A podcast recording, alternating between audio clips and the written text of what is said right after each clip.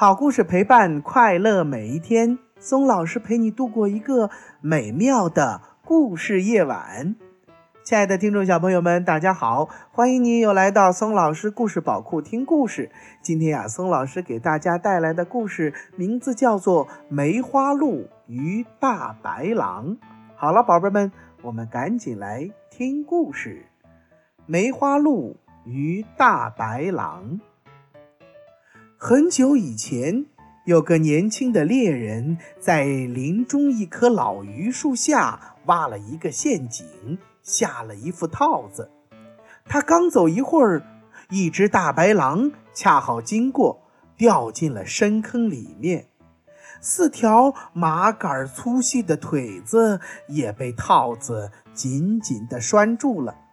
狼左窜右跳，也冲不出去。便大声地呼喊起来：“救命啊！谁能救救我？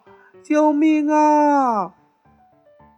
一只鹿恰好经过这里，它听到了大白狼呼救的声音，就来到了老榆树下的陷阱前。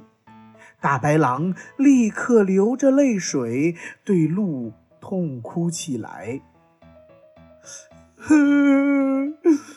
我我家里还有一个八十岁的老娘呢，得了病，需要一味很难找的草药，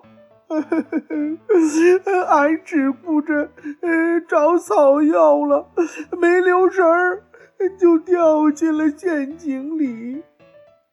仁慈的鹿啊，求求你救救我，救救我吧！说完，他又装出一副可怜的样子，再三赌咒发誓说：“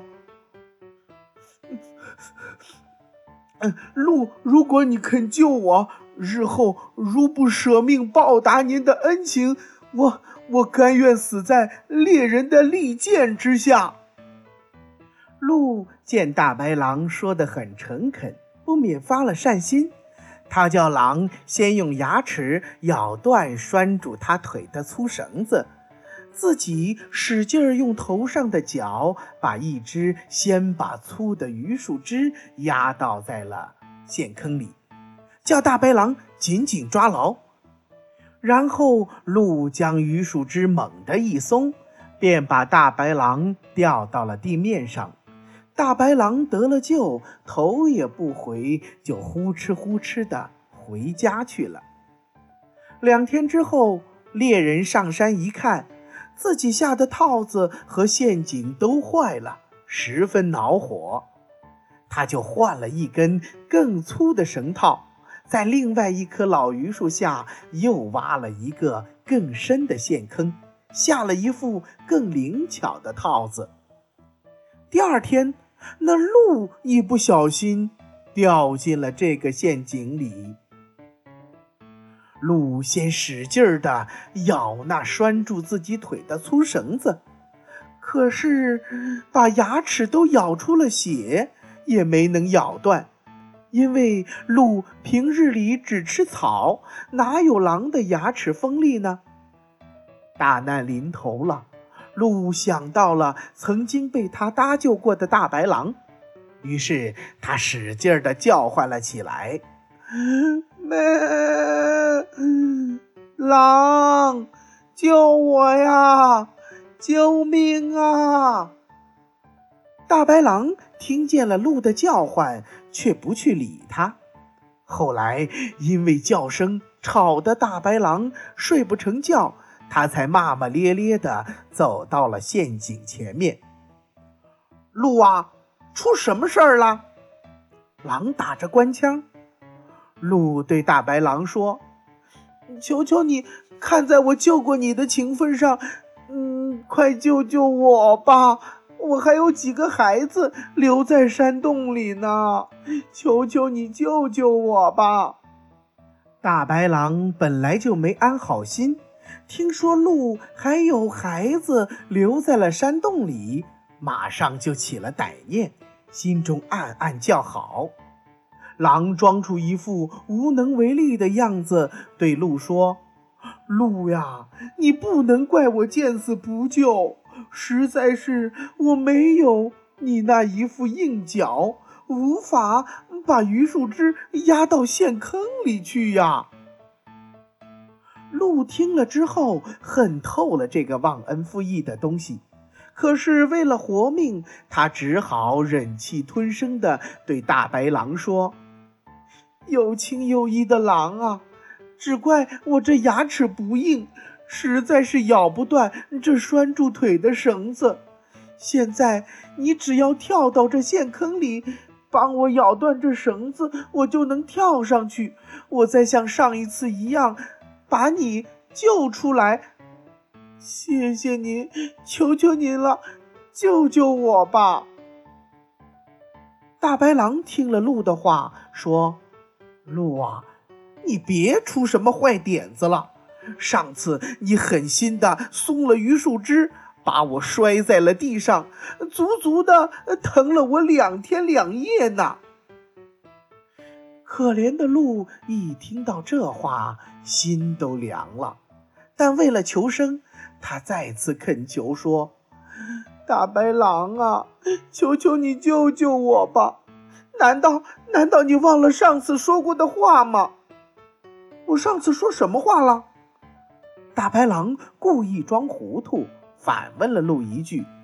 鹿说：“你，你说要是忘了我的救命之恩，你今后甘愿死在猎人的利剑之下。”大白狼一听见鹿揭自己的短，马上翻了脸。他瞪起血红的眼睛，恶狠狠地说：“事到如今，你这该死该杀的鹿还敢教训我？哼，看我不吃掉你的心肺和你那些鹿崽子！”说完，他头也不回地走了。鹿越想越伤心，忍不住。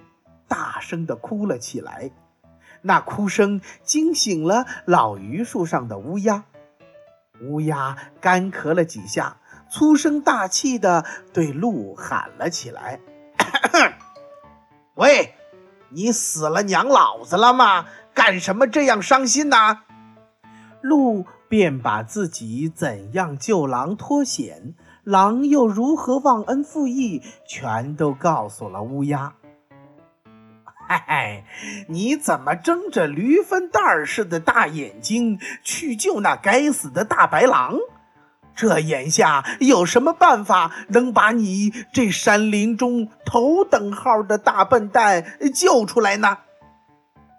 鹿听到了乌鸦的数落，心中悔恨极了。他恨自己白白长了一双大眼睛，救了该死的大白狼。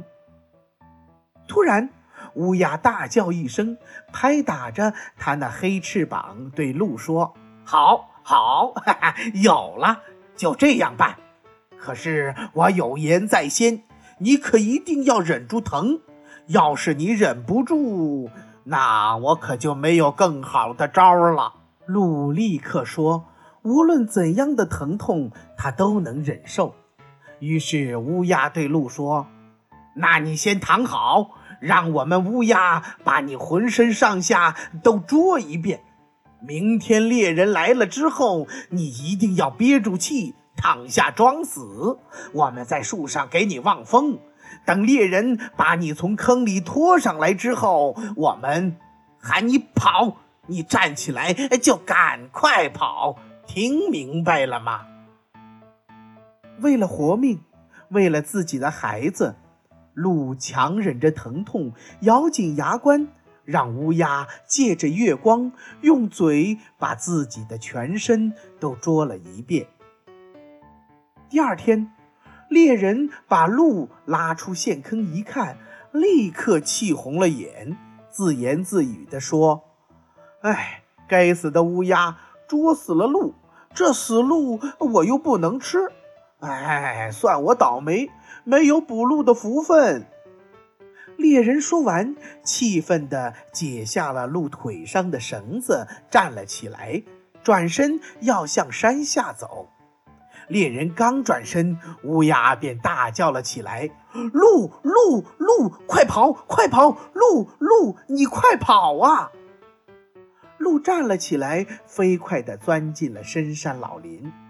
刚转过身去的猎人一听乌鸦大叫，后悔自己没锯断鹿茸，立时气得拉开了长弓，对奔跑的鹿就是一箭。